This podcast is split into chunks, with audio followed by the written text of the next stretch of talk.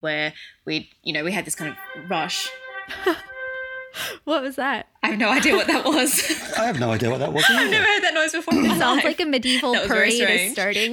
the jousting I'm sorry, uh, begins. I, I, sorry, my, my butler's just told me dinner's ready.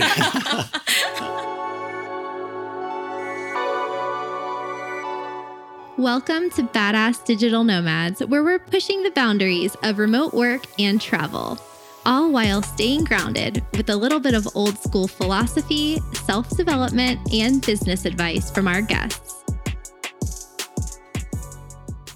Hi there, Kristin Wilson from Traveling with Kristin here, and welcome to episode 245 of Badass Digital Nomads. I hope you're having a wonderful day today, wherever you are in the world. I'm currently staring out the window into my garden of an Airbnb that I'm renting for the month in Miami, Florida, my old hometown, my one time hometown, my pandemic hometown, actually. And I'm just preparing to head off to Mexico for a while. I'm not sure exactly for how long, but if you will be in Playa del Carmen or Tulum in March, then keep an eye out because I might do a meetup over there. I'll send an email out. So if you want to get notified about that, then make sure to subscribe to my email list at travelingwithkristin.com slash subscribe or also in the show notes. Today I wanted to share with you an interview that is from more than two years ago now. And it's one of my favorite interviews ever on the podcast. I, I just re listened to it. And I also said the same thing in my introduction in January of 2021. But since we're getting close to 250 episodes of Badass Digital Nomads, and I don't know when exactly you started listening, it's possible that you could have missed some episodes, but I really wanted to reshare this one with you again as it's such an inspiring interview. It's about an hour and a half long, so it's one that you can just binge listen in one setting, or you can also listen to it throughout the week and just get some good laughs because Nick and Terysa are amazing. So, my guests are Nick Fabbri and Terysa Vanderloo of Sailing Ruby Rose. So, if you're really into YouTube and sailing videos, then you've probably seen them before. But if not, I'm very happy to introduce them to you. I also have some good news that we have a new Traveling with Kristin retreat planned, and I will have the details of that for you in an upcoming episode, perhaps next week. We've done a lot of changes based on your emails and your responses to our Badass Digital Nomads listener survey. So, thank you so much. More than 250 people took the time to fill out these surveys, and so I really appreciate it. And if you have no idea what I'm talking about, I'll go ahead and link those in the show notes. And it's just feedback about what you like and don't like about Badass Digital Nomads podcast, and also where you would want to travel with me if we went on a retreat together. So, using your feedback, we have made big changes with the next retreat by making it a destination that is twice as close to North America. So that's a hint for you. The first one we had planned was in Europe. This one will be in North America, so it will be much closer to many of your home bases. It will also be half the cost of the original trip and also half the duration. So, a much shorter, more affordable, and closer getaway to home. So, I look forward to sharing more info about that with you coming soon. Also, timing. Nearly two thirds of you said that you wanted to go on the trip in April to Portugal, but that the timing didn't work out with your dates, with your calendar. And so we scheduled this next trip for August. So later in the year, end of summer. I'll release the exact dates very soon, but it will be at a different time of year that many of you said would be better for you than traveling in the first or second quarters of the year. I'll try to keep this intro short since we have a long interview for you today, but I also wanted to just personally thank you for leaving your feedback as I've read every single word of these surveys. And even though that's private and not public reviews, I really appreciate it. So, one person said, Kristin, you have the epitome of a positive attitude. And when I sit down to watch your newest video or listen to your newest podcast episode, I can feel your optimism emanating from my TV, computer, or smartphone. And I'm getting like choked up as I read these. It really, really resonates with me and it really motivates me to read your words of encouragement, your constructive criticism, anything that you like or could recommend about the content that I produce and that my team and I work so hard on week in and week out for almost six years now. So, thank you again and enjoy this interview with Nick and Terysa of Sailing Ruby Rose.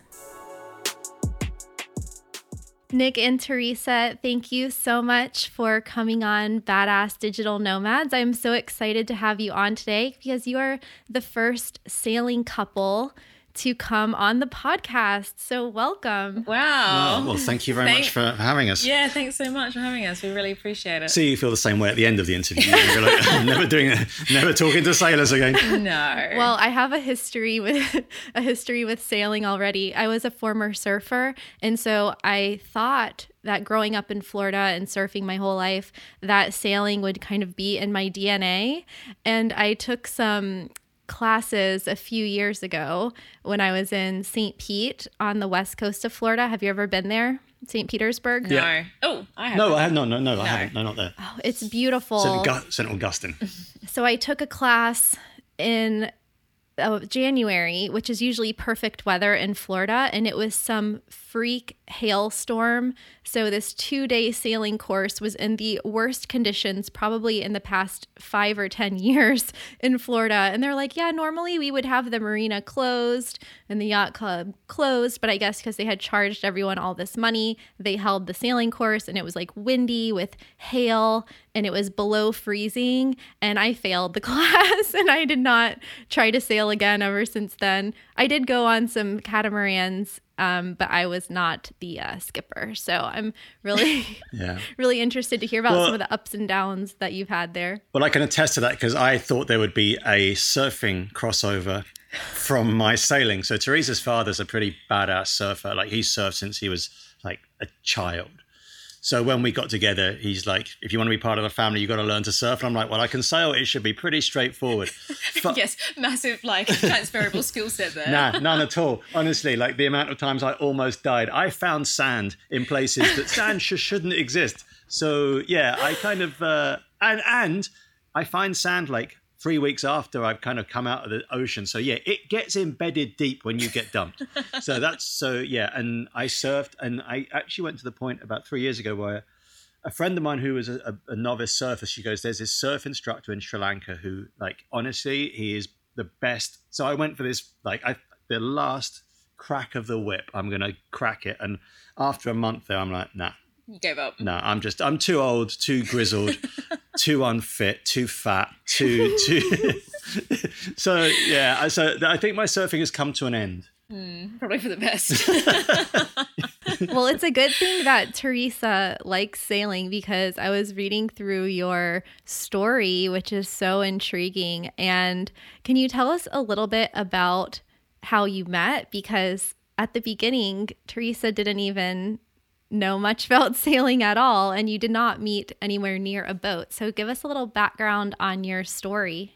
Yeah, you're absolutely right. We met in the middle of India, of all places, um, as you do, and we kind of got on a three week tour. We are both on the same tour, and Nick, as if you can't tell from our accents, Nick is English and I'm from Australia, and so we we met. We spent a few weeks together, and then we decided to you know to give it a go, and then I moved to the UK the year after, and Nick said to me, "Look, you know, I basically spent every weekend sailing my boat, so." if you want to spend any time with me, you know, you better get involved. And I think a bit like you, actually, I I grew up on the beach. I my mhm. I grew up with my father trying to teach me to surf, and I don't know. There's a thing about like dads teaching their daughters like skill sets, and it just always ends badly, as far as I'm concerned. and so my dad's like teaching method was literally put like borrowing a, board off of his one of his mates, plonking me on it, taking me out the back, and then just like letting me go like essentially go for it with very little instruction and to say that i was traumatized at a young age is an understatement so i never really took it up because i kind of had this uh, i think healthy respect for for you know the waves and what how they could mess you up so i i didn't really pursue that um, when i was younger but i've always loved being in the water i've always loved being on the beach and i've always been like you know I, i've been a very strong swimmer. I used to do competitive swimming. So it kind of didn't daunt me too much to contemplate perhaps jumping on a sailboat and, and going for a sail. And perhaps like you, I kind of thought maybe it would be, you know, blue seas and sunshine and like a gentle breeze pushing us along and me kind of sipping a cup of tea or perhaps something, you know, a glass of wine or something. And that's not what sailing is like at all on the east coast of England. It is cold and wet and grey, and the water is brown because it's all like river water. And uh, yeah, it's there's a lot of tide, so there's always like uh, wind over tide, so the chop is always pretty significant. And um, yeah, I, I wouldn't say that I, I kind of caught the bug immediately, but I definitely persevered, and I think that I was alright. I was pretty good at it. I mean, at least I didn't get seasick, which is hey, more look, than what I can say for Nick. Number one, there is no way that the East England Tourist Board are going to employ you now. Number True. two, it, it, look, it's one of those things. when the weather is is fine, it is amazing. Yes, it, it is. It's like you see people I don't know who are from Scotland. You know, when the weather in Scotland is fine, it is stunning, but it's more often than not as Therese said, it's just a, a, set of conditions that are less than fun. Bracing. Bracing. Bracing. There we go. Bracing. Yes. Yeah. Yes, and at the end of the day, you all go down the pub and have a beer and say, "Wasn't that fun? I'm so glad it's over." Yeah. And then you do it all again the next weekend. So that was my introduction to sailing.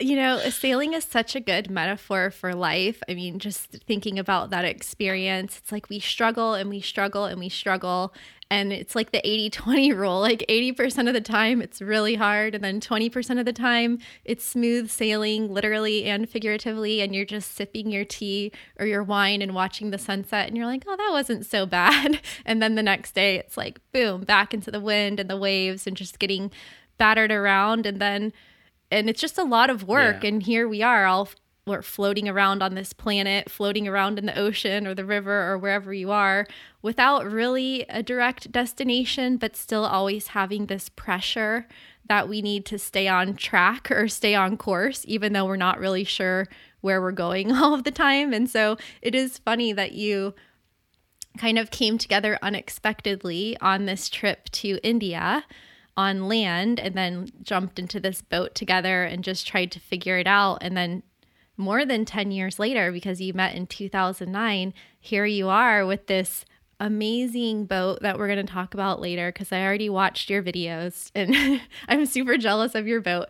But um yeah, you've been through those ups and downs together and you're you've made it this far and now you're here teaching us how you did it. So, thanks for all of the grit and persistence that it must have taken to learn how to sail and to make this lifestyle even though you weren't really sure how it was going to turn out. I mean, you were you were writing in your first blog post. I love this. Nick said, "The mission is we're going sailing. That's it. That's our mission statement, our goal, whatever we choose to call it." And um you just made that decision and then you made it happen. So take us back to that time where Nick, you were a dentist and Terysa, you were a paramedic. What was quote unquote wrong in your life that you wanted to quit your job, sell your business, retire early, and just set sail into the sunset? So we set off in 2015. 15, yeah. So I need to rewind before that. So this is about 2007 when I decided to buy a boat. Now, as you said, I was a dentist, and uh, the job was satisfying, but the social life wasn't satisfying. I kind of I had a lot of friends that were dentists that had, you know, gone through, you know, high-end professionals, and you would go out with them, and their constant discussion would be uh, about what Mercedes I'm going to buy next, what my golf handicap is. And it honestly, financial acumen was never, it was never a goal. I, I never found satisfaction in making money. Obviously, you know, it sounds pretty glib. And when you've got money, you can say that. But, you know, if you don't have it, it's, you know, we are pretty privileged to be able to say that. But so, uh, you know, increasing my bank balance wasn't something that I was getting satisfaction from, and nor was buying a Mercedes. Um, so I decided I wanted to buy a boat. I'd always hankered after sailing, and I bought. I spent five five thousand dollars on probably the worst boat in the world. I mean, it really it was it was a horrible little thing. It was falling apart, but it was all I could afford at the time, and I kind of went into it thinking, well, if I don't get on with sailing and I don't like the sailing, then I will sell it. And I've probably, if, if I lose 20%, I've only lost $1,000 rather than if I'd spent, you know, taken a big loan out and had to sell it again. So I went in small thinking, well, I can sell it, I can sink it, and I'm not going to lose my house. So I bought the boat. And when I bought the boat, the marina owner, she was a lovely lady called Anne. I said to her, I said, look, if I buy this boat, you're going to have to let me keep the boat in the marina because I don't know how to sail. I've never been on a boat before. And she was like, all right, idiot. Like, of course you can keep the mooring. And the, the reason I'm telling you this is that what drew me to sailing was not so much the, the actual going out and feeling the wind and the sails and the wind in my hair. It was the people that I met. It, it was, it still is. It's like life with the color turned up. I, I tend to find life on land now far more it's not as colorful. The people you meet are more colorful the adventures you have are better and the community that i was embraced wholeheartedly in is it was just the most amazing thing. And so these were people that had traveled that were going to travel who had aspired to travel but never got round to it because life got in the way. But they were all like, didn't matter how much money I had or didn't have. It didn't matter what you did, whether you had a job or you didn't have a job. They were all kind of cheering you on from the sidelines, watching some, you know, dentist half drowning himself every weekend trying to get his boat fixed. And so it was the kind of massive sense of inclusion that we've met lots of sailors and lots of travelers that say the same thing. It's this series of kind of feeling included, really feeling part of a community. So that was my first boat after two or three years of realizing that actually this wasn't a fad, I bought a, a, bigger boat that cost a little bit more money. And then, you know, fast forward to 2009, I met Terysa. Now, when we met, she had a career in Australia, I had my career in London, and I was pretty hesitant about getting another human being to give up their entire life to move 12,000 miles after two weeks of knowing each other. You know, that's a big ask. And it didn't sit comfortably with me. So, what Therese did, she got, um, I think you got a year off work, didn't mm. you? So she was given 12 months off work. So we had the option, if it didn't work out, that we were going to reverse things. But when she moved to London, I, you know, now I've kind of made all the big claims about this is what we're going to do in the future. Now you've got to come through with it. Now you actually have to sit there and say, right, no more bragging about stuff, make a plan. And I said to her, look, five more years and we're out. Five more years and we are gone and we're going traveling. And I don't know what we're going to do, but we're going to go sailing. And that's what we worked for. And we worked super, super hard to get over the line. And it's, honestly, it was a pretty difficult journey, a hugely difficult journey. It's not, you know, for lots of people ask us, how do you get to go traveling full time? And the answer is, it's bloody difficult and you know even if you can get over the, the the obvious things like i don't have the money for it i don't have the health for it or i have commitments to family and children or elderly parents that i can't leave you still have yourself to kind of convince to go. And when you have the security of a house a mortgage a job a career a circle of friends it's pretty hard to kind of push yourself and continue pushing yourself to actually leave. So we had to break it down into these small chunks, like little goals. Like we said in 20, you know, when she moved to London in 20, 2010, we're going to try and leave in, in, in five years. In that time, we need to sell the business, get rid of the house, get rid of the furniture, make an exit strategy, save everything, you know, not buy silly things that we don't need and put that as a saving so that we can go. And yeah, the, the whole journey for us was just psychologically stepping up the gears, stepping up the kind of like the, the focus on on getting over the line. And I know I had hundreds of sleepless nights thinking, you know, you're an idiot. You've got a pretty amazing career. You know, you are set for life in what you've got. You've got your own business. Why are you throwing it all away to go and sail off and sail off into the sunset with a, some crazy Aussie girl? um, so yeah, and so that was that was you know that that's that was the, the kind of the backstory. Well, uh, it was, and I think that I was I, I was very very keen to have some kind of exit strategy from our lives in London because I did love li- living in London, but I never saw myself living there kind of forever and ever. And so, you know, there was there's a big world out there. I wanted to see it. I wanted to go exploring and have adventures. And you know, we had this, as Nick said, you know, idea of, of us living on this boat and and sailing around the world. And I was very very keen to see that come to fruition. So, and I think that's important. You know, us both being on the same page and us both working towards the same goal and being equally, equally committed. You know, when Nick had his doubts and I was there to support, you know, the, the plan, and equally when I was feeling a little bit unsure, Nick kind of pushed me. So I think that that was that worked really well. That we're both, perhaps for different reasons, but we're both really keen on on seeing this play out. Gosh, you guys brought up so many good points there that I would love to unpack. Let's hope I don't forget anything that you just said. Coincidentally, I'm reading this book right now. Have you ever read The Untethered Soul? No, but I've heard of it. I've had it recommended to me so many times, probably over the past 10 years, and I finally picked it up. I think it was when my grandmother passed because my friend read it after her parents passed away back to back from cancer. And she's like, This book really helped me get through it. So I started reading it. And it was completely unlike what I expected it to be. But I'm about two thirds of the way through. And what it's talking about now is how, you know, we all have what are we? You know, like what are we doing on this planet? Like that question, like who are you? And it's exploring that concept. And I think one of the biggest problems in life is that we're born into this world with a life path, with a personality, with these hopes and dreams that are embedded in our DNA that are going to unfold throughout the course of our life.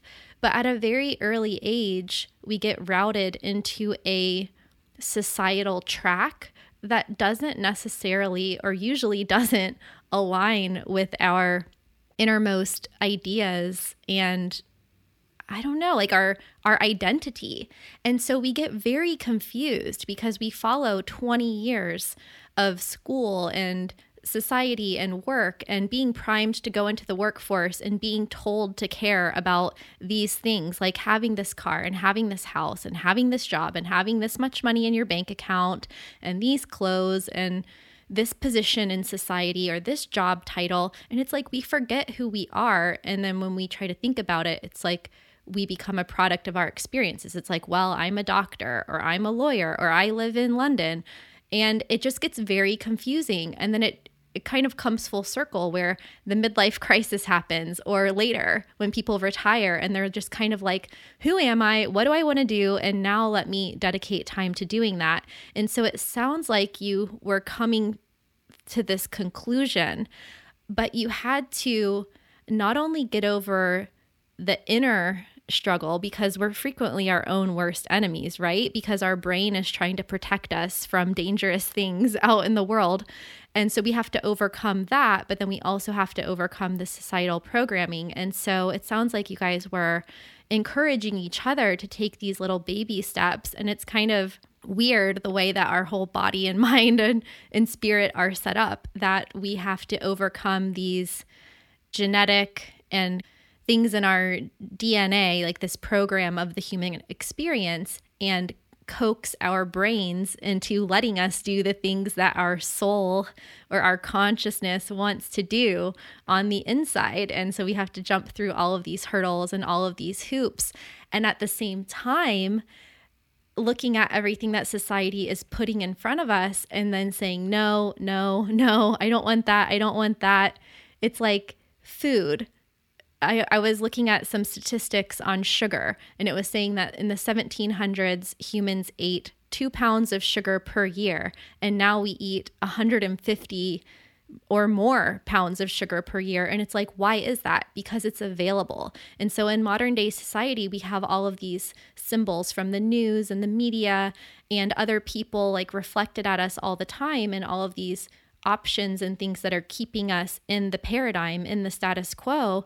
And it takes this real physical and mental energy to reject that and keep going with what you think that you want to be doing. And um, one of the things that they, one of the visuals that they bring up in the book is like imagine that you're standing on the beach and there's a glass wall in front of you. And on the other side of the wall is the ocean. and this is a good metaphor for your sailing. But it's like everything that you want is on the other side of this glass wall, but you just have to walk through it. And I happen to have um, on my calendar this quote that says, that everything you want is on the other side of a temporary moment of discomfort. And so, if we can just keep bringing ourselves to that wall of discomfort and stepping through it each time, we'll find that there's really nothing to be very afraid of on the other side of that step. But it's just like taking those steps over and over and over again that bring you to where you want to be. And in this case, it was five years later getting on the boat where the journey continues again and that discomfort continues again every day that something goes wrong or yeah. whatever. You have to push boundaries. Um, I think from for me, I think the you know the metaphor of the glass the glass screen is is is for for me it was more like a ladder. You know, it was a series of rungs I had to climb because it wasn't just one thing, and every rung of the, of that ladder, someone helped me, and whether it was directly or indirectly, someone assisted me in getting to the top of the ladder and then over the wall. Um, one of the rungs was that I damaged my back, and I spent a, a, year kind of just you know trying to get my, my I, I ruptured a disc, trying to get myself fixed. But that rung was, uh, you know, it helped me to realize that I'm getting older. We're all getting older. You know, another rung was talking to people that I knew who when they were in their 20s and 30s were full of you know wanting to go and travel. But then as they got older their self-confidence contracted. And so when they got to their 50s and 60s they didn't have the confidence to go out anymore and, and to do the things they would have done when they were 20 another two rungs probably a lot of the rungs and especially coming from a sailing community and a, and a community of people that had the same ethos as me whether they had gone or whether they wanted to go or whether they were never going to go was that i had over the course of maybe six months, four of my friends died. Um, they were a lot older. Sailing communities are a kind of normally populated by people that are in their 50s and 60s. And, and you know, the, the, the fact of life is that as you, you know, the chance, you know, you, you end up with a higher mortality rate in, in, in those decades. And one of my friends actually died while I was at the funeral of another one of my friends. It was just one of these really horrible kind of times where some were sudden, some were like cancer, some were lots of different things. But all these people had lives and goals and aspirations, and all these friends that had died had at some point, while I'd kept this little boat in the marina, helped me do things, helped me kind of fix something, given me guidance on on on how to you know how to sail a boat better. And it was almost as if I had to say, look, you know what? You never got to do it. You never got to realize these dreams, but I'm damned if I'm going to kind of like not take the message and use your legacy as a way of helping me climb another rung. And so it was a series of huge rung, you know, a huge ladder we had to climb to get over the wall. And luck, it was a lot of luck, but a lot of hard work to get us over there. Well, I think that, you know, just picking up on something that you were saying, Kristin, is that, I don't know, it takes one kind of characteristic that I really admire in other people is courage and bravery. And I think that that can look very different for lots of different people.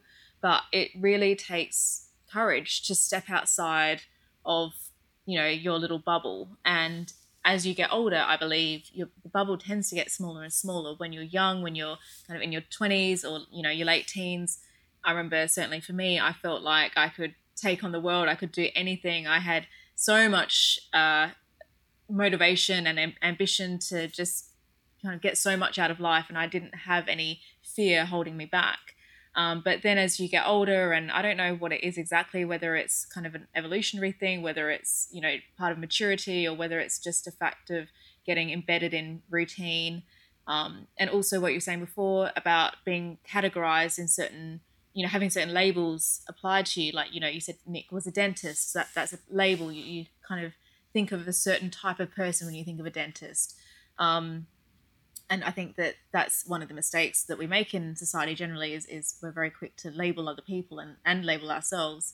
But when we did finally break free, and as I said, it, it was it was brave. We had a lot of support and we had a lot of help, but a lot of people have a lot of support and a lot of help. And I think the one kind of defining characteristic of anyone who does take that final step and and uh, you know either whether it's you know whatever, whatever it is, whether it's kind of creating your own business or whether it is stepping onto a sailboat and sailing off into the sunset, some kind of change in your life that is risky, then um, it's always, you know, it, it's always, there's a lot of people who are involved in that. But yeah, it's, it's a really, it's a big deal. And I think that when we actually had the time to um, ourselves and to kind of, we challenged ourselves, it was a challenging lifestyle, as you said that kind of gives you a lot of space to self reflect. And we, I know this sounds like a little bit twee, but we genuinely learned so much about ourselves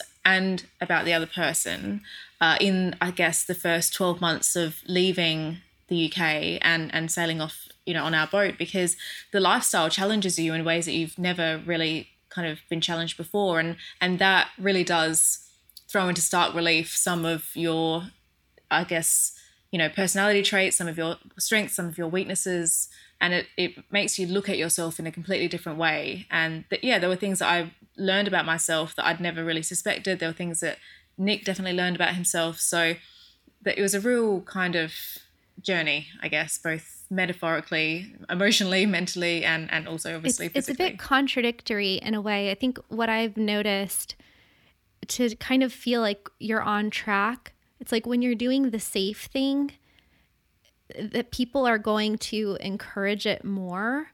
And then when you're doing something that feels uncomfortable or feels outside of your comfort zone or is going against the grain, um, people are going to be more I guess, playing the devil's advocate, uh, to put it nicely. Sometimes they're going to say, like, no, what are you doing? You're throwing away your education, you're throwing away your career or whatever. And it, you can become ostracized a bit by society. And that's where having that core group of the sailors or the people that really see what what you're doing and have been down that path and they can encourage you that's where that becomes really important but also it's good for people to recognize that when they're feeling like alone or they're feeling like they're doing something weird or something that is untraditional or not safe that that is the feeling that's going to get you where you want to go not the feeling of i have this much money in my bank account and being comfortable and sitting on the couch watching netflix. It's like those short-term feelings of comfort are never going to get you to where you want to go long term. But when you're always putting yourself in maybe an uncertain position and challenging yourself and pushing yourself, you can be quite sure that you're going to be getting to somewhere new that you haven't been before. And that's where that personal growth happens and that tension of of uncertainty or challenges like when your when your friends pass away or something like that and I've definitely seen that encouragement and that personality trait when I was living abroad, especially in Central America, because I would always be on the beach and there would be marinas and people sailing down from like Canada, California, down through Mexico, Nicaragua, Costa Rica, and, and going on their ways. And I always thought that those people were so adventurous. And I realized that they had come from a very traditional background where they escaped from that paradigm and that identity and they just made their own path and they're just like screw it i'm getting a boat i'm sailing the world. And so the people that they met along the way they would they had nothing to lose. So they're like yeah you know go do that. Go on that surf trip. Go backpacking through south america. It's just this weird tension between being independent and being stubborn and doing what you want to do and then also having that community of relationships because one of the things that you guys found after uh, it looks like the first year or maybe the first two years that I'd love for you to talk about is how you broke free and you went out and you had this euphoria where you're like, yes, we did it. We're on the boat. We're free of the system. And then, as after like the first year or so goes by and that initial excitement wears off, you started to realize that some things were missing. So, even though you retired early and you accomplished this goal of moving on to your sailboat, you started to realize that you needed more friendships and more work um, to balance that, out that experience of complete and total freedom. So, can you kind of take us through how your perspective changed through that first year? And how once you thought that you had everything you ever wanted, you realized that something was missing again? I think for us, um, so we left in May 2015 from England, and we had a pretty strict itinerary for the first year. So we knew that we were going to cross the Atlantic at a certain time, and that was in November. And so we knew that we had to do about 1,500 nautical miles in six months. So for the first six months, it was pretty intense. We had a schedule that we had to follow pretty, pretty, you know, strict, closely. We then had this Atlantic crossing to do, which for us was 3,000 something miles, you know, on a small boat. And there was enough fear in me at this point for me to not to have to be concerned that I wasn't getting enough mental stimulation. And that was all encompassing. And then, you know, we got to the Caribbean without a vent and floated around, you know, drinking rum punch and sitting under palm trees and eating coconuts for six months and, you know, sending back postcards essentially saying, you know, we did this. But you're correct. There comes a point where we were sat somewhere in the Caribbean and we had friends that were, you know, we had brilliant friends. And one thing that is very difficult to understand about sailors, but I think travelers will get it, is that sometimes you can't make long standing and long lasting friendships that are centered around actual physically being close to one another. We've met couples that sometimes we've only spent one or two nights eating dinner together and we still consider them close friends. But the nature of what we do means that we see, we say hello to each other, and then we go and we'll never see them again, or not see them for ten years. But so relatable. And but and so you have to adapt. And so this is what I was saying before about traveling and sailing being like the world with the color turned up. You know that you're going to meet these people and spend a day with them, a week with them, a couple of months with them. And so you kind of cram everything you need to get through social interaction into this time. So you don't waste time thinking, oh, I'm not going to be bothered to go over and watch Netflix tonight. I'm not going to be bothered to go and have to go to the barbecue. You literally just tear the ass out of it, really. You spend so much time and you, you fill a short space of time with a lot of memories. And that is how we deal with the, the first part you asked, which is how do you deal with a, a lack of being able to form close bonds with other people outside of our own relationship? Regarding the next part, after we had floated around for about six months, there is something kind of that was not fulfilling about our lives. We were living this dream life, but we'd come from, we'd both come from careers where we needed to use a lot of brain power to kind of get through the day, to run a business, to be, you know, to look after a sick patient, you know, to pull a tooth out. You know, Terysa is a paramedic, so this is, you know, not just pertaining to my life. And so, you know, we stuck our heads together and thought, well, what are we going to do about it? Yeah, absolutely. And and I think the other aspect was that we underestimated how much we needed to kind of be in contact with our families. We're both very close to our families. And on paper it seemed like a very doable thing to just sail off and, and kind of, you know, spend maybe a couple of weeks a year with the parents and then, you know, kind of jump on a plane and go back to the boat and then continue on. But in practice that really wasn't working for us at all. We, you know, we missed our families, we we missed that sense of community back at home. We missed our friends, and we loved our new friends, but they they weren't. Um, it wasn't the same as obviously family and friends that you've had that kind of lifelong connection to. So that was that was part of it, and we decided that well, one of the ways that we were going to address this issue, and it did take actually a long time for us to realize that this was the issue because as I said before, you know, there was a lot of inward searching going on at the time because neither of us were 100% comfortable. It takes a long time to settle into a completely new lifestyle. And, you know, we could talk at length about the peculiarities of, of living on a boat and how that can be very challenging in a very specific way. But we were learning a lot about ourselves, about our needs and our wants, and what made us tick. And one of the issues that we finally, after many conversations and, and a lot of kind of questioning why it felt like something was missing, we realized that we needed a, as I said, spending that time with our family, and b, have the mental and also creative stimulation um, that we just didn't have at that time.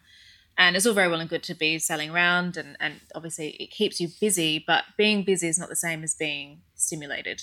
So we both needed that kind of intellectual and, and creative outlet. And it seemed like a simple enough thing to kind of go out and buy a camera and um, you know press the record button and then you know pop it onto your computer and stitch it all together with a bit of music and then export and up- upload to YouTube. And we thought that would be a really simple and creative way of, of I guess showing our lives our lifestyles to our friends and family back home who didn't understand what we were doing, um, but also kind of as I said, uh, stimulating us creatively. But it kind of turned. It started so it started off as a hobby, and then obviously it it turned within the first, I guess, six months into something that was much more serious. That we really um, started to look at less as a hobby and more as a, a business, I guess. And and now you know that was three years ago, and now it very much is you know a full time job for for both of us. It takes up you know basically our every waking moment, as any business owner will appreciate. And uh, yeah, we we you know sometimes feel quite overwhelmed by the amount of work that we have to do, but it's definitely a lot more satisfying doing it this way and and kind of always having a you know a, a really big workload to to do to, or to manage that's far more satisfying to us than than having no no work at all. So yeah this has definitely sorted those issues out for sure. Yeah i think that this is anecdotal but i think that a lot of people could come to expect this sort of curve because there are scientific curves of expats adjusting to life in a new country, but there's also a curve of a digital nomad or a wanderer or just a nomad in general where you go through this process of the honeymoon phase. It's almost like a relationship. And then things sort of even out. And then there's times where you might feel depressed or lost or something. And then it then you find your way with something new. And for the case of many retired uh, people, I've had a lot of, or I've had a few guests on the show who retired early using that fire system. And shortly thereafter, they felt the same way, the same way that I did too, where it's like you have enough money to support yourself out in the world, but you feel like something is missing. And the solution to that seems to come through creating content, whether it's video or um, podcasting or writing. And I think it's because we have this technology and it's a way for isolated nomads to connect with other people and to share our experiences and also to teach what we've learned. And I think that that is a really essential part of the human experience that we're not just here to have a good time and enjoy life, that's part of it, but we're also here to help each other. And how do we do that? Through sharing our own gifts. And so I would just encourage anyone watching or listening to think about what that means for you um, and that's why we're having this conversation right now. It's because both of us, in the same year, I might add, you in January 2017 and me in July 2017, bought cameras and started documenting what we were doing just to share it with other people. And then the, those turned into businesses. But that wasn't necessarily the intent. The intent was to feel more connected, more fulfilled, and just yeah connect with other people yeah absolutely you've you've um you've said it you know very eloquently that's exactly the the I guess the journey that we went through. It, that's precisely what happened with us. We did have this honeymoon moon phase at the beginning where we, you know, we had this kind of rush. what was that? I have no idea what that was. Today, I want to bring your attention to World Nomads Insurance. World Nomads offers simple and flexible travel insurance for travelers in more than 150 countries. It offers coverage for more than 200 different activities, plus emergency medical coverage, evacuation, lost luggage, trip delay and cancellation, gear theft, and more. With World Nomads, you can choose between the Standard and Explorer plans, covering different activities with different insurance benefits and coverage amounts. World Nomads has been protecting travelers since 2002. Its travel insurance was designed by travelers for travelers and it's flexible. You can buy a plan before your trip or extend your coverage while on the road.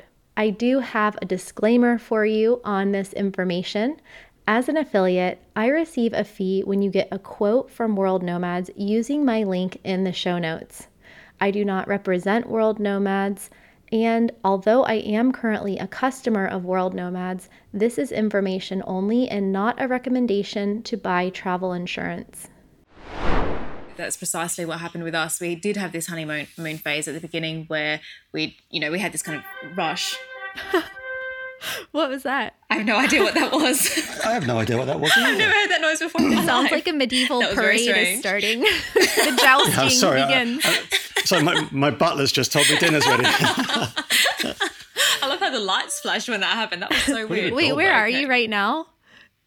Oh well, we're we're in Greece. We're we're um we're hiding out in Greece. But yeah, that's a very strange sound. I don't even know where it came I from. I don't know either. So I, I. I was kind of like at one point thinking, can the other two hear this as well? Because I'm thinking, like, if, if literally, if it's just me that can hear this, then something's gone wrong inside my own head again. You gotta rule that out first. Can anyone else hear the voices in my head? yeah, exactly. Yeah, yeah, exactly. Um, okay, well we'll hope that that doesn't happen again. Not sure That's fun. what that was. And now the light's just gone out. Anyway, um, okay, so where was I? Yes, we, as you said, went through this whole process of um, first loving this change of lifestyle, you know, being on a real high, uh, enjoying the fast pace, enjoying the the complete change of, of lifestyle that we'd had, you know, compared to obviously our, our lives in London, enjoying the freedom, etc. And then we had this Atlantic crossing that we were very focused on, and that took up a lot of time and energy and a lot of focus. And then, as Nick said, you know, after that, we kind of once we got to the Caribbean and we'd achieved that because it was a real, um, I guess we did feel that this real sense of achievement that we'd done this Atlantic crossing it was a real milestone.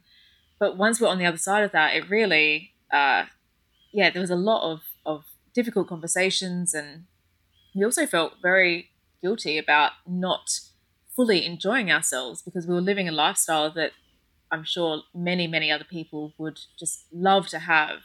And uh, we were lucky enough to be one of the fortunate few who actually go through it, as we were talking about earlier in the podcast. And you know, it was um, yeah, it was difficult to admit that there was still something missing because it was almost like you know we didn't we we didn't deserve to have feel like there, sh- there was anything missing in our lives. Um, but as you said, you know, the creative creating content for us was something that we never thought that we would do. I mean, as when I was working as a paramedic, I never would have guessed in a million years I would end up creating YouTube content.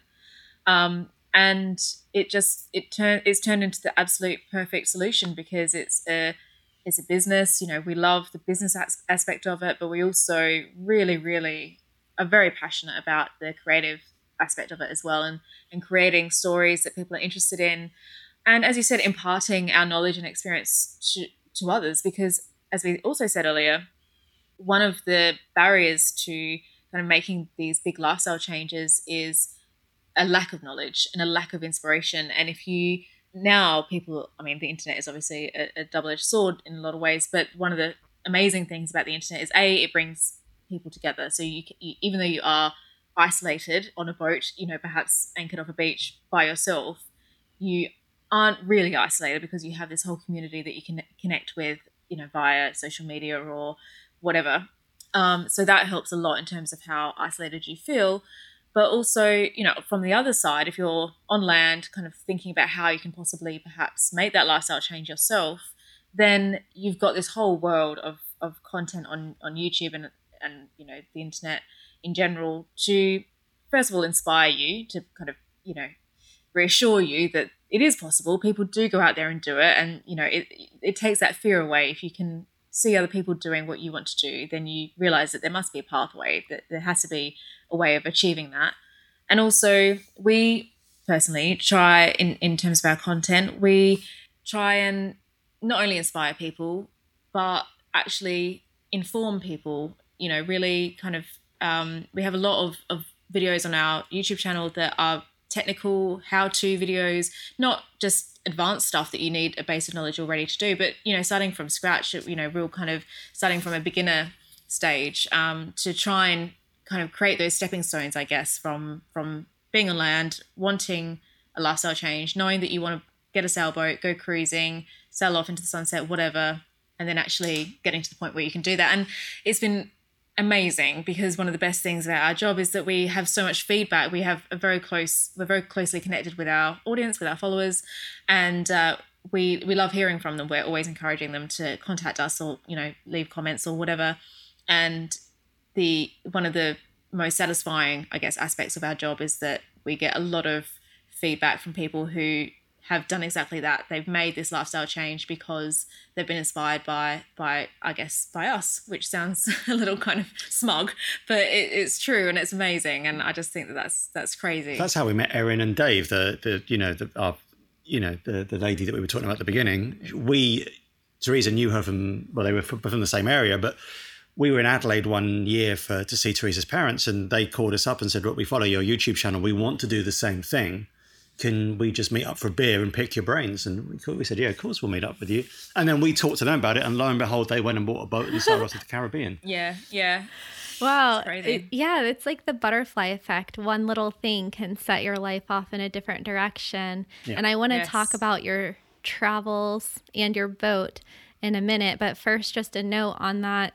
Just thinking of a, a dentist and a paramedic becoming content creators, and then also how we're both uh, showing different examples and stories of how people can become nomadic or do whatever it is that they want to do. Because I always say that there's infinite ways to do it. It just depends on each person's personality.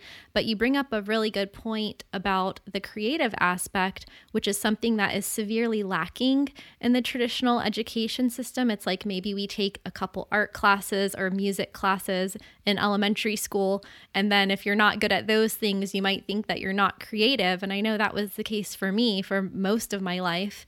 And I read that book, The Artist's Way. Have you heard of that book? No.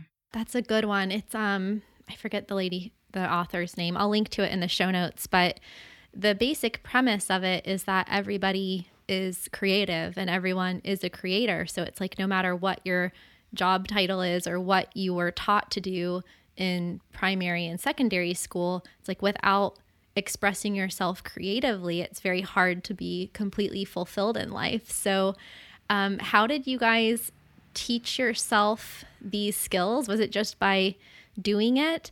And then, um, how are you now making money to support yourselves? Because I know you have a lot of different revenue streams. And even though you didn't need to create those, yeah, how did you just teach yourself how to write and make videos? And then now how has that turned into a business? Uh, well i'll take the first part of the, the question and then nick can talk about the um, the income side of things.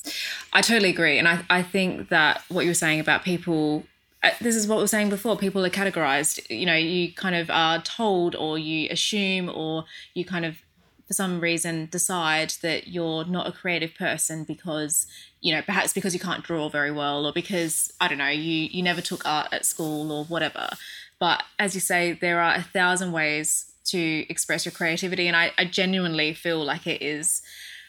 It's, it's essential. You you have to somehow it's it's about expressing yourself really at the end of the day um, being creative and and creating something and it doesn't have to be you know getting a pencil and, and, and drawing i'm i'm not a very good drawer at all and nick's nick's an excellent artist but you know he lacks skill sets that i have you know that I, I I'm much better at. For example, I'm a good writer, but you know Nick's writing skills leave a little bit to be desired. Bless him. Oh. I'm always having to like go. I'm still drawing stick figures. like I still can't draw anything. Yeah, yeah, well, Nick, Nick's an amazing artist, but I think that that's kind of what I mean. Like, you know, you can be good at one thing creative wise and, and not very good at the other, and that's totally fine. Even something as simple as if you consider yourself not to be a creative person, but perhaps you just like you know enjoy putting your makeup on every day like that's that's creative even if you just like enjoy picking out your, your wardrobe or picking out your outfit like there's a lot of different ways of being creative so yes i i started off not thinking of myself as a creative person for th- those reasons. But once I started, first of all, I had a blog, which you're quoting from before, and that allowed me to write, which I've always enjoyed. So that was that was one side of it, and take photographs, of course, because I bought a camera to to you know kind of document this adventure. And so I started to really enjoy the photography process as well. And then I didn't really think of myself as being a creator inverted commas uh, when i started making videos i just saw it as literally just slapping clips together and that was it and i didn't consider it to be a creative process. But as i started realizing that what i was actually supposed to be doing what i took joy in doing was telling a story then that is where i guess the creative juices started to flow. And i've always been a very avid reader. I've always as i said loved writing both kind of you know fiction and non-fiction, any kind of writing really. And the art of storytelling is the same whether you're doing it I don't know whether you're painting something that is telling a story, whether you're writing a story, whether you are, you know, telling a, a, visual story, it's the same. And so once I kind of realized that that is that was something that I was really passionate about because I've always loved storytelling, then it kind of all started to the pieces all started to to you know pull together. And the skill set is one thing to have a knack for something. It's another to actually get that skill set and get that experience um, under your belt because there was a, and there still is, a very steep learning curve um, in terms of everything to do with video production. The the first of all the technical side of things, you know, the different cameras and and all of their specifications and what it all meant um, you have to learn as you know you know yourself you have to learn a lot of kind of technical information first before you even really start because you need to know what settings on the camera do what and how your audio works and all that kind of stuff and then you need to work out how to use editing software you know that's that in itself is is pretty technical and then you you know finally after you've kind of overcome those hurdles you have to actually i guess get it all together and and try and work out from your footage how, how you're going to tell the story that you want to tell. And it's it's a real process and it takes a lot of I guess just experience. You know, there's no substitute for experience and we've been doing this for 3 years. I do I guess I don't know, I would say I would do maybe 70% of the editing and the filming. Kind of depends on exactly what we're working on. And I still look back at videos that I only put out maybe a few weeks ago and I watch them again I think oh mm-hmm. god I should have done that differently I should have done this instead of that and so I'm always kind of critiquing myself I'm my own like worst critic and I am always striving to get better and I think that that is also important you know to be looking at what other people are doing and looking at what you're doing and seeing how you can improve so yeah, it's, it's a it's a process, and it, it, that process will continue. It's ongoing. I think one thing that we have said is that people seem to think that they can pick up a camera, watch some YouTube videos on how to make YouTube videos, and then make good YouTube videos. It's not like reading a book or uh, having a recipe and then following the recipe. It's more akin to learning to play the piano. You know, you you have to go at it and you have to practice. And if you practice and you actively learn, you yeah. will get better and you get better incrementally. And part of the journey, I know that you you asked about the the financial side of it, and this is going to sound a little bit kind of schmaltzy, and it's not meant to. When I was a dentist, I owned my own dental practice, and the one way that I looked at making money was to not try and make money. And it was very much that if you focus on how much money can I make or I can make money from this, you won't make money. You have to concentrate on quality. And if, if your if, if your mission statement is to build something or to do something or to work where your prime directive is to do the best that you can and continue to learn and to continue to output quality material, whether that be fillings or jewelry or YouTube videos, the money will come. And so, from our point of view, you know, we said that we spend time with family every year, and that's true. You know, one part of this whole journey that we've been talking about is that we don't spend 12 months a year on our boat. Every now and then you have to get off. It, uh, owning a boat is a little bit like having a very, very unruly two year old. you know, it's very needy, it needs constant attention. And if you turn your back on it, it will just, you know, crap in the piano. you know, two year old. yeah. So you you do Good thing you don't have kids. too. yeah, yeah, we do not, But- for the record, have children. but no, because one of my hygienist children crapped in the piano. Oh, right. Okay. I wonder what that was a very strange No. Wow. to say. Okay. Um, makes you sense. can't make that up. So um so I, I guess the point is that, you know, from from our point of view, we just we decided to make to take time away from the boat. And every year that we take time away from the boat, we go and we go away and learn. So we try and find different processes of making our filmmaking better, of actually practicing certain techniques, trialing and testing things. And there are, I think at the moment, there's like 2,200 YouTube channels that are concentrate on sailing. 2,000, you know, there's 2,200 people outputting content. Wow.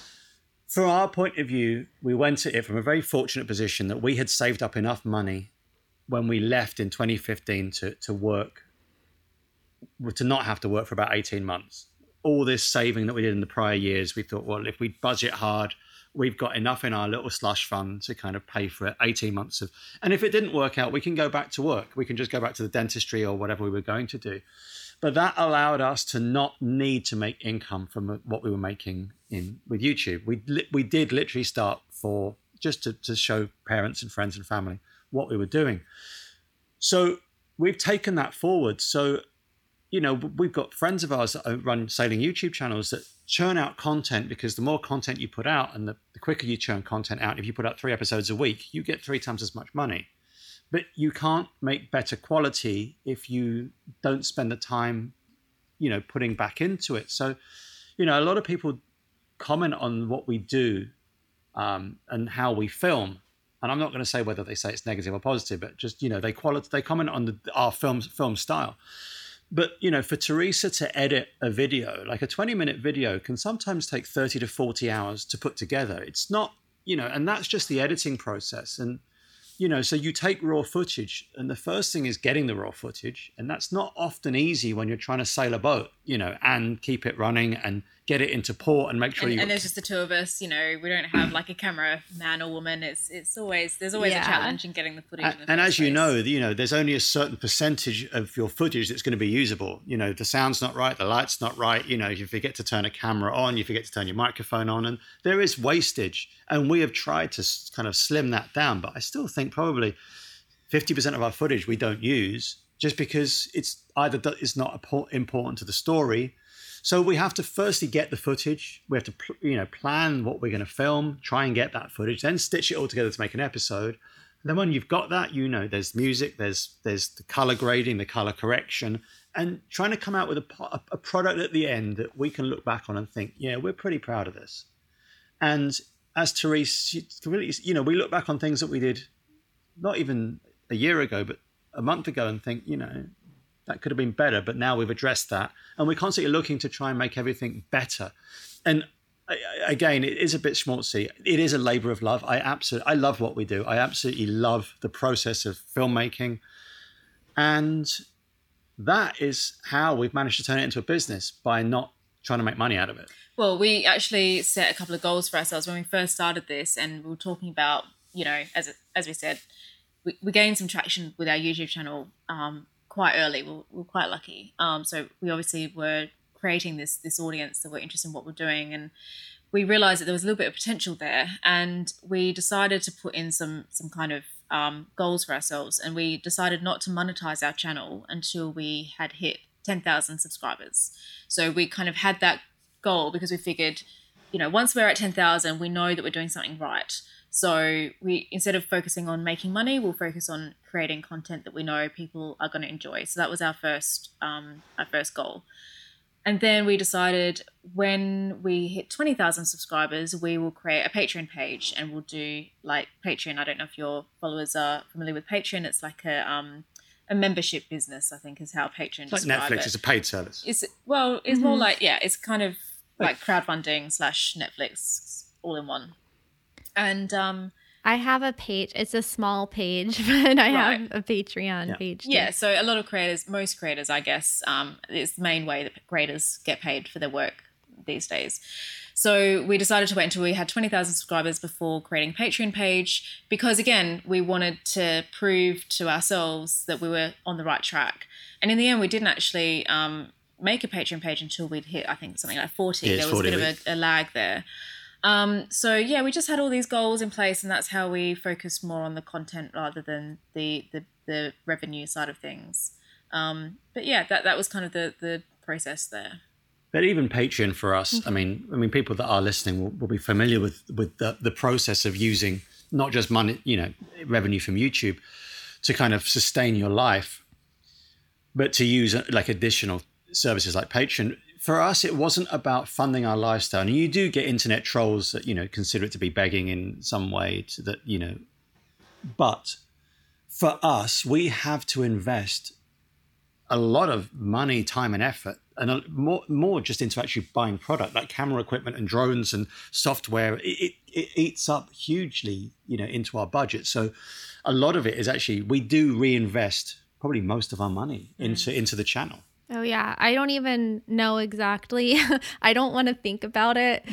I mean, I could look at my accounting, but it's got to be tens of thousands of dollars that I've spent on on equipment and editors, and I do a lot of the editing myself. And I, I always think like as other creators, it's like we think we're doing something wrong because we're spending so many hours editing one video. And I have a one hour long video coming up, and I'm just like. I keep thinking to myself, like, this is a crazy amount of time to spend Yeah. editing one video that, like, might flop, but I just have to finish it and get it out there and move on to the next thing. It's like a, Absolutely, and that's why that's why you have to enjoy it because Yeah. you can't um, expect every single video to do amazingly well. Uh, you have to enjoy the process for its own sake, um, rather than. I guess enjoying it only because of the success you may or may not get, because that's not very satisfying. And, and you're always chasing something more and more and more, because once you've kind of hit a certain target, then that's that target suddenly not good enough anymore because you need to do better again. So it's yeah, we're we're very familiar with that kind of cycle Yeah. of thinking.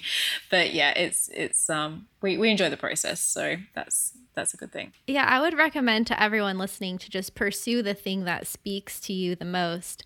And I'm a little bit crazy launching a YouTube channel and a podcast and writing at the same time without a partner. I really need I, I need a traveling with Kristin partner to help me, like a like a boyfriend or something, um, or a husband. You know, who knows? So They come in handy out there listening, but um, yeah, it really is a labor of love, and you know, just just enjoy that process. Although sometimes it will be frustrating, and I remember very vividly the first time I tried to figure out how to import my clips from the GoPro to the computer, and I was just like, "What the heck?" And I didn't have the right cable; it didn't connect to my computer, and I just wanted to throw it out the window. But it's like you forget that later on, and then you it, it's fun, and then you get into that creative flow and th- there's something about this organizing force in the universe that sometimes if we just let go and enjoy the process, things fall into place because I mean, you guys have um, a boat sponsor now that we'll talk about in a second, but I've noticed that when I focus on the quality of the content, the story that I'm telling, the information and the value that I'm providing, things come to me and it's creepy how synchronized they are. Like, I did an ad on my podcast for a product that I used, and I'll have, I'll be able to disclose this soon to people what it is. That company never listened to my podcast, but they found one of my videos and they approached me about partnering on my YouTube channel. And it's like if I would have gone out cold emailing these companies, it would have been a lot harder. But when I was really clear and focused on my message, the sponsors that were the exact right fit for my channel that didn't even know that I already use their products and talk about them came to me. And it's like, that's the way, like, what if everything was that easy? If you just put your head down and do the work, and then you look up three years later in your case and you have a, a monetized YouTube channel, you have 437 Patreon patrons, you have merchandise, and you have now this boat. Let's talk a little bit about the boat. I'm sure everyone's like, get to the point, Kristin. what boat are they on? so you had a Southerly 38, which yep. looked like a cool boat. That was a single hull, right? Yeah, monohull. Yeah.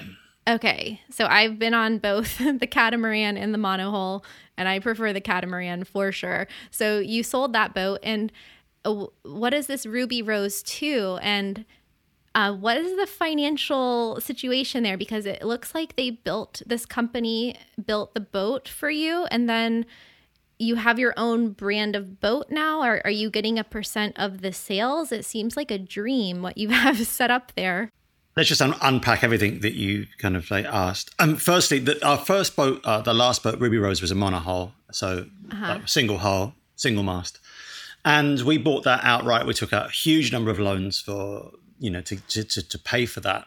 Um, and then when we sold the business, we paid off the loan and, and set off. And for various reasons. One, the biggest one was that the boat that we had, we thought that when we bought Ruby Rose, it was going to be our forever boat. That was going to be the boat we'd have till we were old and grey. Uh, and, uh, and it became apparent after five years of living on board that we, to go through the Panama Canal, to go and live remotely in the South Pacific, we needed something bigger. And bigger means more storage, but bigger also means faster. There's a rule of mm. thumb: the longer the, the longer the boat, the faster it goes. And so for us, the quicker we can get across three, four, five thousand miles of ocean, the, the less food we have to carry, the more comfortable we're going to be, the less sleep deprived we're going to be. So we started looking for a bigger boat. And we went to boat shows to genuinely look at catamarans. And we decided on a catamaran for one reason. And that's because of all the sailing that we've done and for all the cruisers that we've met, that we've talked to, 90% of your time you are at anchor and 10% of your time you are sailing. And that is a good it's a good ratio because if you're sailing any more than that, you're not experiencing the culture in the anchorage that you're in. And for us, sailing around the world, it's not really about the sailing because honestly, and just I'm not going to give away any trade secrets here, sailing is pretty bloody miserable most of the time.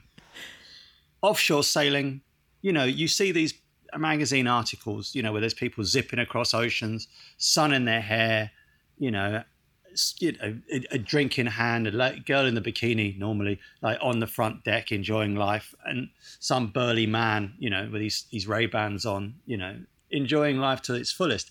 That's not sailing. That's just a magazine shot. So sailing is twenty percent, as you said, absolutely ecstatic. You know, this is amazing. Sixty percent meh, and twenty percent, what am I doing? This is bloody miserable.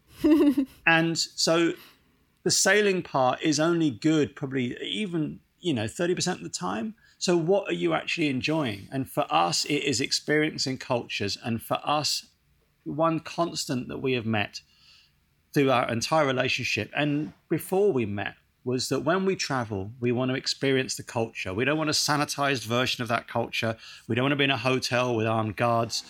We met traveling and backpacking in india in you know, it was a backpacking holiday. It wasn't, you know, where we got on, you know, on elephants and, and trekked around or would bust around, you know, to fancy hotels. It was absolute, you know, we slept on a door one night, you know, in Nepal. Good times. Oh, God. And so, but the point is that you get to experience a different type of travel. And what we realized is that yes, you can become closer to, to local communities if you don't separate yourself from them by being in the fancy hotel in impoverished areas, but also the longer you spend in a place, the, the more you get to experience the culture. So being at Anchor for a long time is actually something where you can go and live in an island and experience their culture. So catamaran was definitely the way we wanted to go. And we were researching catamarans. As we've already said, a lot of our channel is about educating people, trying to get them informed as to how they can sail, install a solar panel, or what boat to buy. So we started reviewing catamarans, um, found nothing that we wanted, and then we got talking to an Australian company called Seawind who make two or three different boats. They made a, a 42 footer that they um, was too small for our South Pacific plans. They made a 50 footer, which is too expensive for us. And then they have a they were they said to us, look, we're making a 45 footer. We love what you do it's on the drawing board, and because it's on the drawing board, we'd love you to be involved in the design of this boat. So I'm like, uh, yeah, yeah, yes, yes, in Uh, every yes. way, yes. and they saw the value in us getting involved in that. Now, obviously, the question you asked is what the deal is worth. We can't tell you that. It's it's it's it is uh, you know we're under non-disclosure, and in the same way because a lot of people say, well, what's it worth? And my slightly you know slightly sarcastic answer is, you know, send me, you know, three years of your tax returns and send me some nude pictures of yourself, and I'll tell you the, the private details about our, our deal with with with Seawind because it is pretty personal.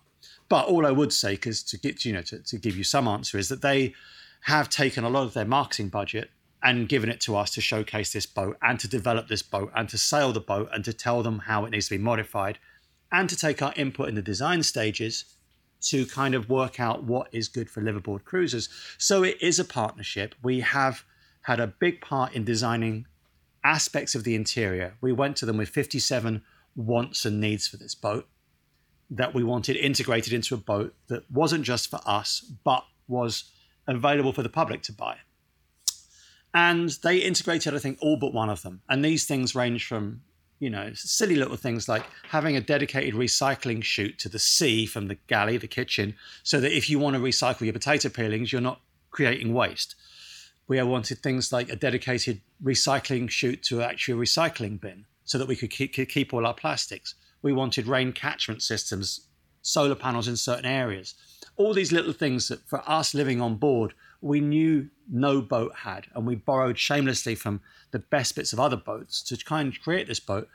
And Seawind were pretty happy to integrate this, and they've used a lot of our ideas. Well, well, I think most of our ideas for the new boat. And it was a big gamble for them. They literally took a couple that didn't, you know, a YouTube channel and said, okay, we're going to go into partnership with this YouTube channel to build a boat, and we're going to put your name on versions of this boat that the public can buy. Because we take we've taken all of their marketing budget, the only marketing that they were able to do was really through us. So rather than go to boat shows and they were all closed because of COVID, or be able to kind of advertise in magazines, they're like, well, you've got our budget, you know, what are you going to do about it? So we put out a video, which I think was only a 10 minute video, saying this is the boat that we've built with Seawind. This is the boat that we've chosen, and this is why we've chosen it. And we only had literally renderings, like computer drawings of what the boat's going to look like. And it went bananas. The internet went insane. I, I think they, I mean, put it this way this is a boat that costs a fair amount of money, and the average production run of these boats is not that big. I remember I was in, um, I was at the boat show in Germany in February, and I was talking to the manager of Seawind. And I said to him, I said, look, mate, I said, how many of these boats do you think you're going to sell between announcing the boat and dropping the first hull in the water, which is still a year away? And he said, ah, we reckon 12. We'll sell 12 boats on if that's good. You know, that, that's a good for us. So between now, 18 months' time, we'll sell 12 boats. And I went, all right. I bet you a case of beer, you've got this way out of whack. Anyway, we, we released this video. One month later, they'd sold 37 boats, and now they're up to 50. So they have sold five years worth of boats inside of what, four or five months. Mm.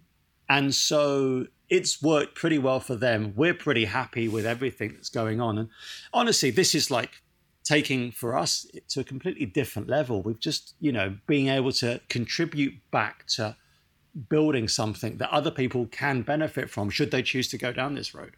This is the synergy of the new economy, in my opinion. I mean, this is a win, win, win, win, win for anyone who's involved, and it is a positive sum game. So you have a company that is increasing its brand recognition.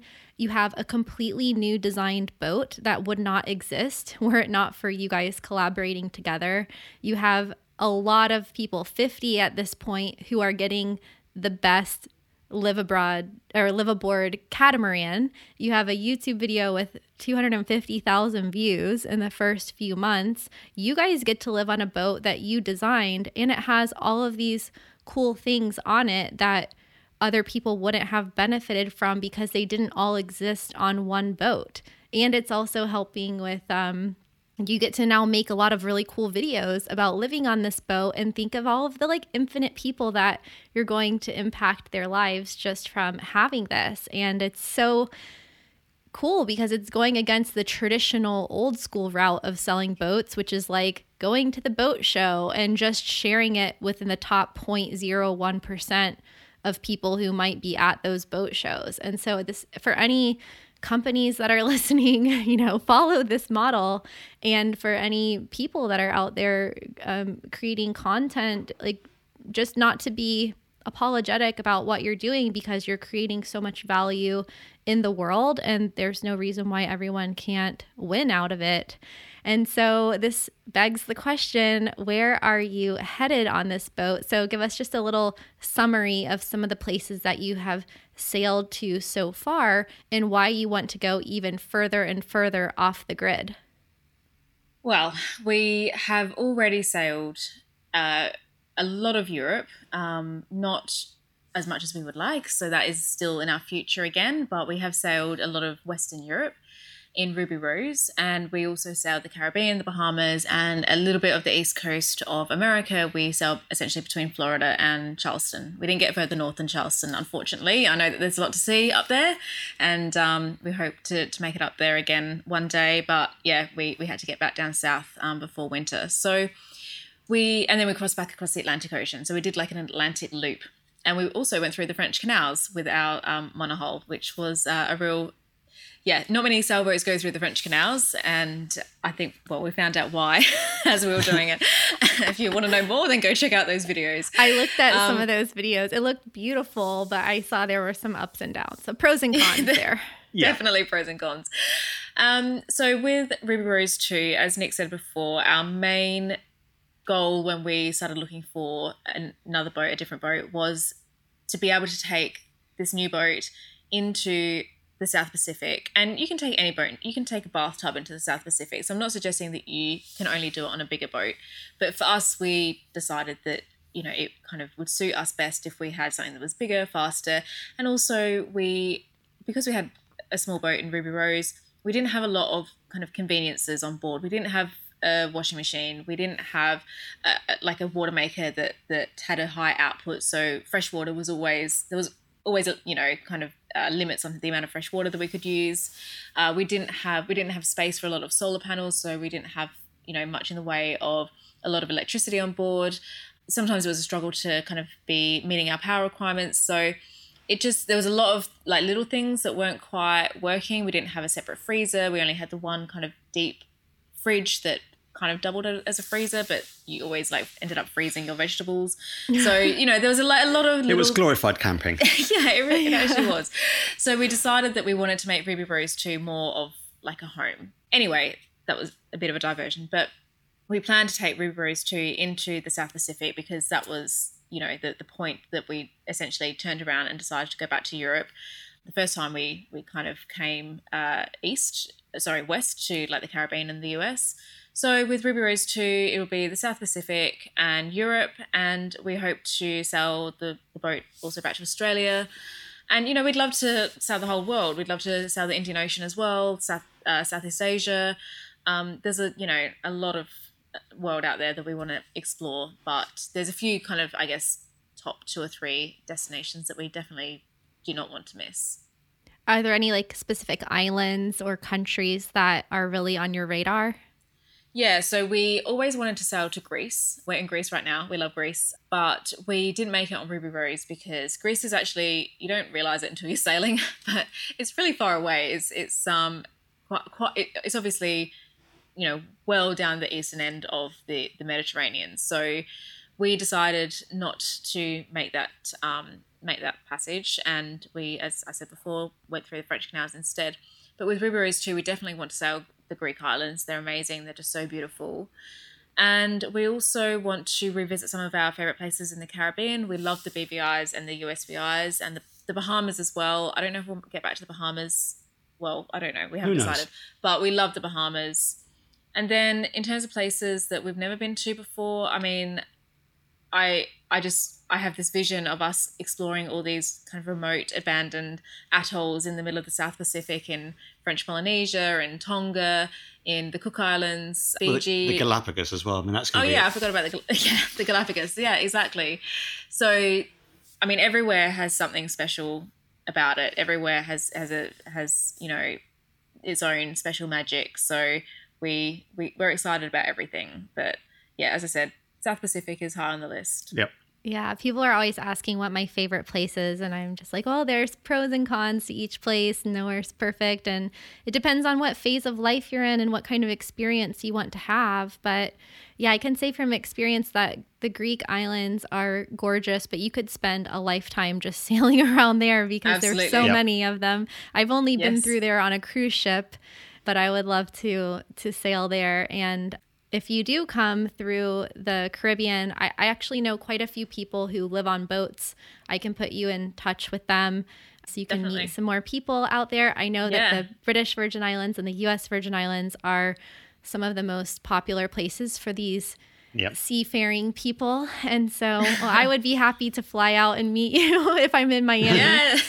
uh, or in, Sure. in the Bahamas. It's quite a hop, skip, and a jump over.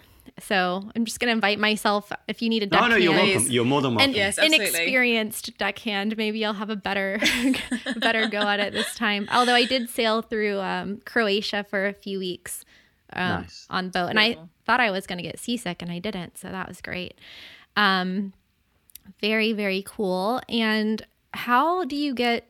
I just have a couple more questions for you. How do you get internet on the on the boat, and how fast is it? This is actually a question that everyone wants to know. And we've tried different methods. When we set off, we had a satellite phone. We had like this kind of fancy router that was connected to an aerial that would theoretically pick up Wi Fi from two miles away. And we could anchor and pick up Wi Fi from a bar. We never used it all.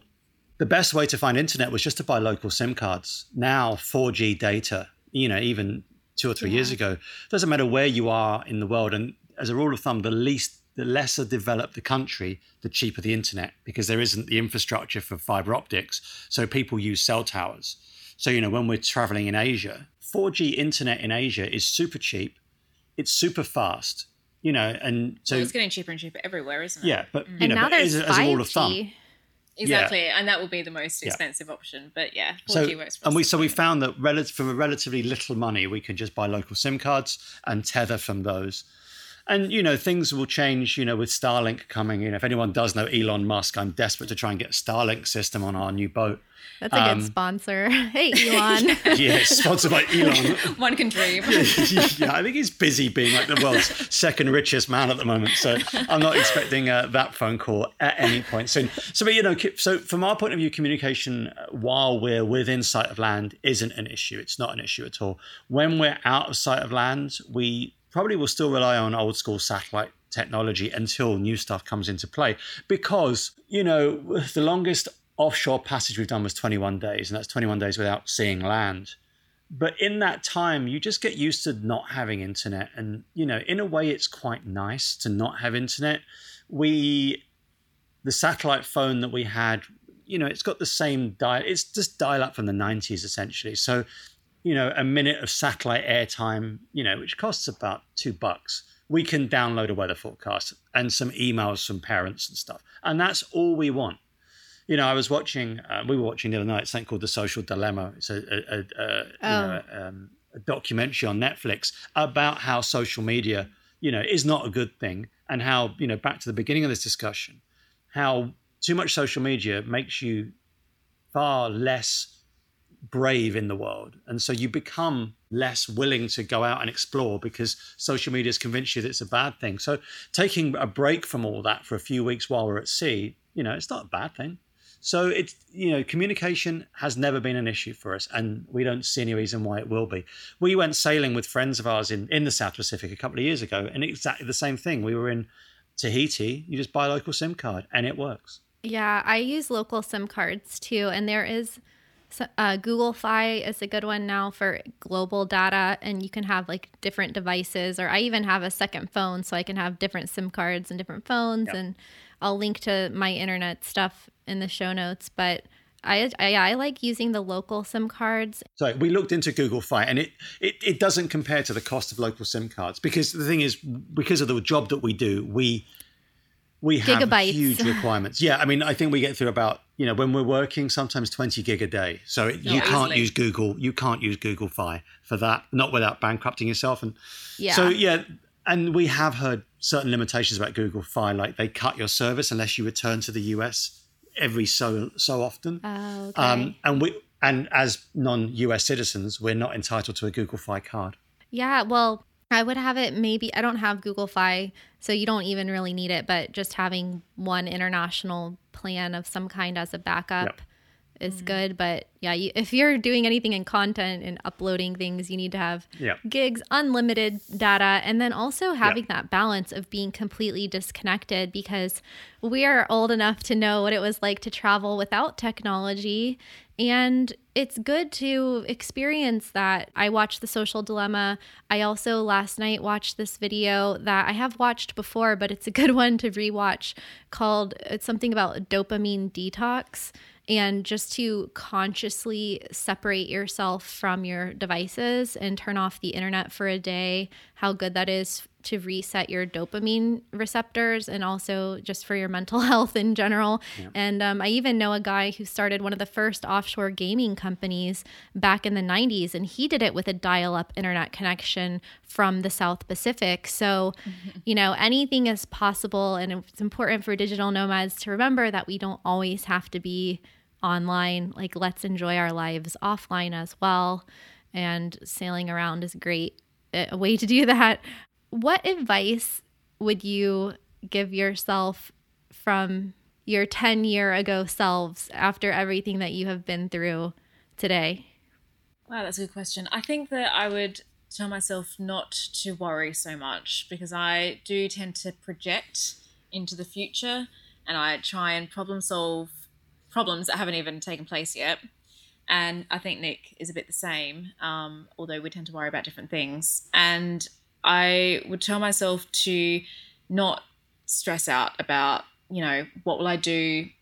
As I said before, you know, I knew that I would struggle to figure out, I guess, my meaning in life um, if I quit my job and and sailed off into the sunset with you know with Nick. I I, I think that when you've got such a change of lifestyle coming, when you're kind of undergoing this huge change, there's a lot of fear. There's a lot of you know, it's all the unknown. So telling myself not to worry about that. Uh, obviously, you can't help but worry about things about the unknown. But I think that I wish that I'd known that it would all work out, and that, as you said before, you find a way. You know, and if you follow your passion, you follow something that you really love, then everything kind of falls into place after that. So, and it's it's it's really crazy how, as you said, the universe kind of gives back if you're putting out and you're open to opportunities and you're kind of flexible and you're kind of keeping an open mind about things, then opportunities will come your way. You know, th- things will come up that will will help you.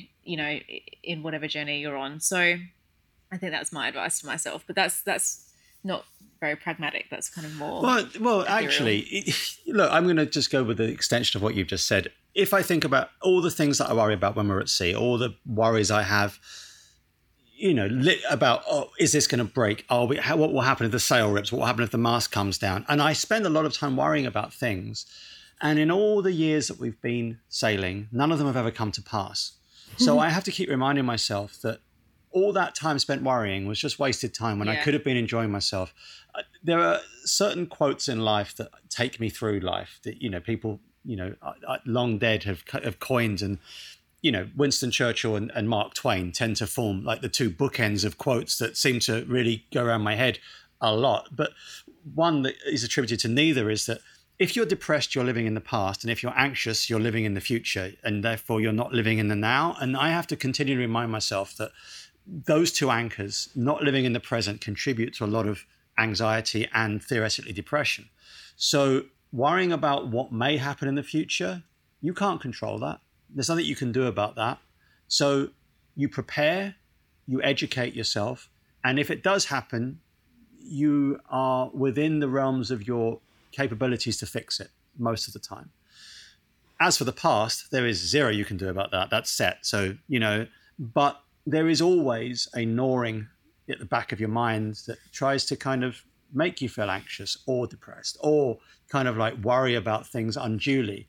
And it is, you have to fight it because otherwise it does creep up on you in the same way that, you know, personally, I think this applies to most people if you're laying awake at three o'clock in the morning, you worry about things far more than you do during daylight, and it's just that there are certain time. Everyone is everyone is prone to anxiety, and everyone is prone to worry, and you have to fight that. And if you fight it, life becomes a lot easier. Well, yeah, it's about you know being mindful and being present, and I think that that is a challenge for a lot of people. In fact, I would argue the vast majority of people um, struggle to to just be present and and um, practice mindfulness. So, yeah, that's that's been a, a lesson learned the hard way for us, for sure. I think that's something everyone can relate to. I think we all struggle with finding the present moment or being present in the moment because we are constantly either thinking about something that happened in the past or worrying about something that might transpire in the future. And this great pause that the pandemic has given us, I think, in a lot of ways, is a gift because it's this collective experience that everybody is having and also being able to confront a bit of our collective insanity in the human experience of how we're always looking back and looking forwards and then trying to remember to be here. And this is something that humans have struggled with for many, many thousands of years. But it's good to hear that from other people, especially when you live on a sailboat and a million things can go wrong. You know, you've got waves, you've got the sail, you've got pirates. Like there's so many things. we try and stay away from the pirates, just for the record.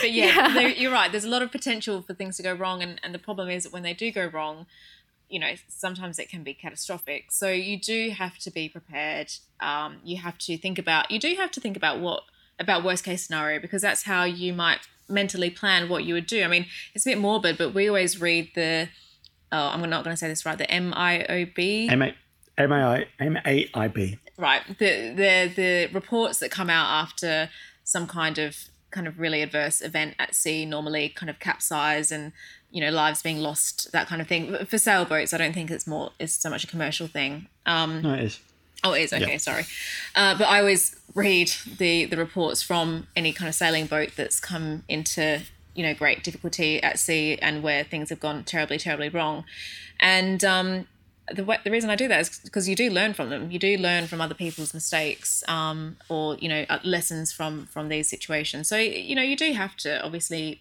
think about things that could go wrong, but as you say, not let it. You can't dwell on them. Not, That's yeah. exactly, and it, yeah. it's it's hard. It is really hard, and I struggle with it. You know, and it's a constant battle, and I'm never going to win it. It's one of these the tug of war between you know worrying about things, and it's because you're not just responsible. If you know, you've said that you're a solo traveler. I'm not a solo traveler. I travel with Terysa, and I worry more for her than I do for myself. Not because she's any less capable than than I am, but because you know, I have more worry for her well-being than I do for my own. I, also, on a boat, the, there's a different dynamic um, because one person is the skipper, and, and that's the way that it has to be. And or I think I think captain is an interchangeable term in America for skipper. We call it a skipper anyway. Yeah. But in the Europe, point is that the, right. So there is someone who's very much in charge, and and that is the way that any boat has to run. You know, at any time. So that is obviously a different way than we run our lives. Just generally, you know, we don't have one person in charge of the other, but when we're on board, Nick is in charge and he he feels that responsibility. You know, I think at times, you know, acutely, it, acutely, yeah. and you're the first mate. Yeah, those yes. roles reverse. I would assume sometimes. Um, well, as soon as we get off the boat. well, I think Churchill is a great um, one of the quotes I always go back with him is keep buggering on, right? He's the one who said that. And I, I think of the crazy situation he found himself in uh, during World War II. And it's like, if he could keep buggering on, I certainly can. I don't have that, that weight of the world on my shoulders. But I guess I should mention one before we sign off one near death experience that I had that you guys reminded me of on a boat where the skipper was under the influence of drugs and alcohol, as were pretty much everybody on the boat. And I was the only sober one because I was hungover actually that day. and we left this island in the Gulf of Mexico too late. It was at sunset, and usually we were back by sunset, and we were about an hour and a half or two hours from our destination. And so we left too late a storm came. It was like the perfect storm. And it was such a bad storm that they canceled a professional football game in the middle of the game. It was the Tampa Bay. What are they called? The Buccaneers? No, I'm like forgetting the name I of the don't football know. team. Anyway, they canceled this professional football game because the storm was so bad.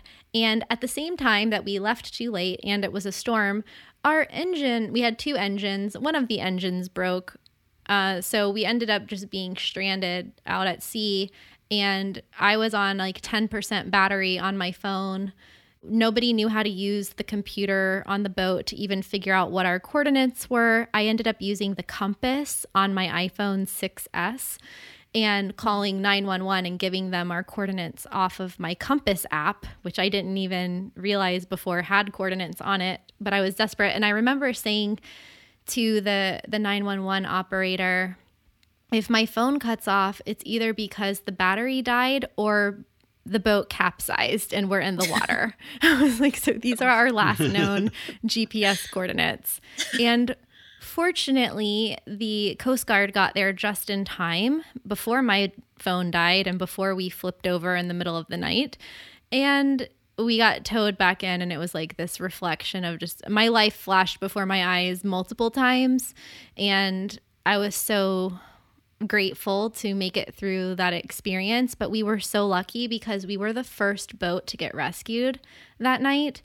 There were multiple emergency calls, and people did die that night. Wow. Hmm. It was and that was in 2016 and yeah i'm just glad i got through that experience and eh, that was a big reality check and sometimes those worst you know worst moment in your life can make the rest of your life better because you don't take things for granted so much so what was supposed to be like a mm. birthday day out like a saturday or i think it was sunday out on the boat turned into like we might not make it back from this. Yeah, so not to end on that that note, but just Yeah, thanks so seize the day, everybody. Just put me off sailing. Live in the moment. Join us next week when we buy an RV. I appreciate those little, you know, those little moments of sitting there watching the sunset with your with your drink or being with friends because these little tiny moments are what makes life life. So thank you so much for sharing all of your lessons and highs and lows with us. I feel like I could talk. This is one of our longest interviews that I've ever done, but I feel like we could do like 20 more of these interviews. so there's a lot to see. Uh, Where can people find your videos and connect with you? Because I'm sure a lot of our listeners are going to want to follow along your journey, myself included. I already went down your YouTube rabbit hole uh, earlier, prepar- preparing for this interview. Yeah, so we our main kind of platform is YouTube. We our YouTube channel is called Sailing Ruby Rose, so that's easy enough to search for. And then obviously we're on social media. We have a website, um, and people can either obviously we'd love for people to watch our videos and and to kind of get interested in the videos that we create. We do loads of different types of videos. We do different types of sailing um, because of the I guess, diverse areas that we've sailed to. But also, we do a lot of catamaran reviews. We kind of touched on that briefly earlier, but we have 19 uh, reviews on our website about on, on catamarans. And we also do a lot of technical videos as well. So, more kind of how to informative videos, um, which I think we also touched on earlier as well. Basically, designed to teach people how to do certain skills on board and to provide those kind of stepping stones to go from you know living on land to perhaps buying and living on your own boat. So yeah, sailing Ruby Rose, we're we're all over the place. You can find us pretty much anywhere on the internet. So, so cool. Everyone, definitely check out Nick and Terysa of Ruby Rose. You're going to be super inspired and you're going to learn a lot. You're going to laugh and you're going to learn just like hopefully you did today. And see you all in the Bahamas. Yeah, see you there. Thanks, Kristin. Thanks for having us. Bye.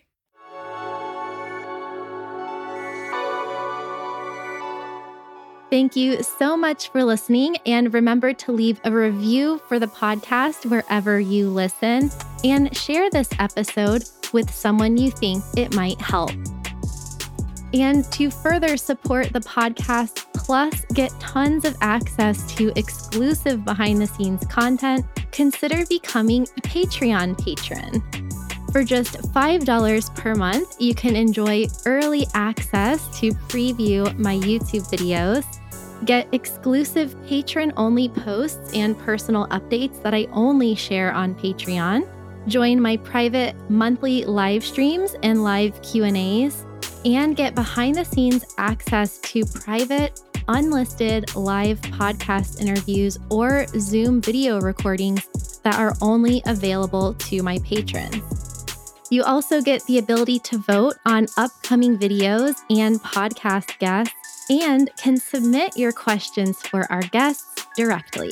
You'll also get discounts on merch and swag and many more surprises on deck throughout the year. And again, you can become a patron for just $5 a month at patreon.com slash traveling with Kristin. That's P-A-T-R-E-O-N dot com slash traveling with Kristin, K R I S T I N. And thank you for your support.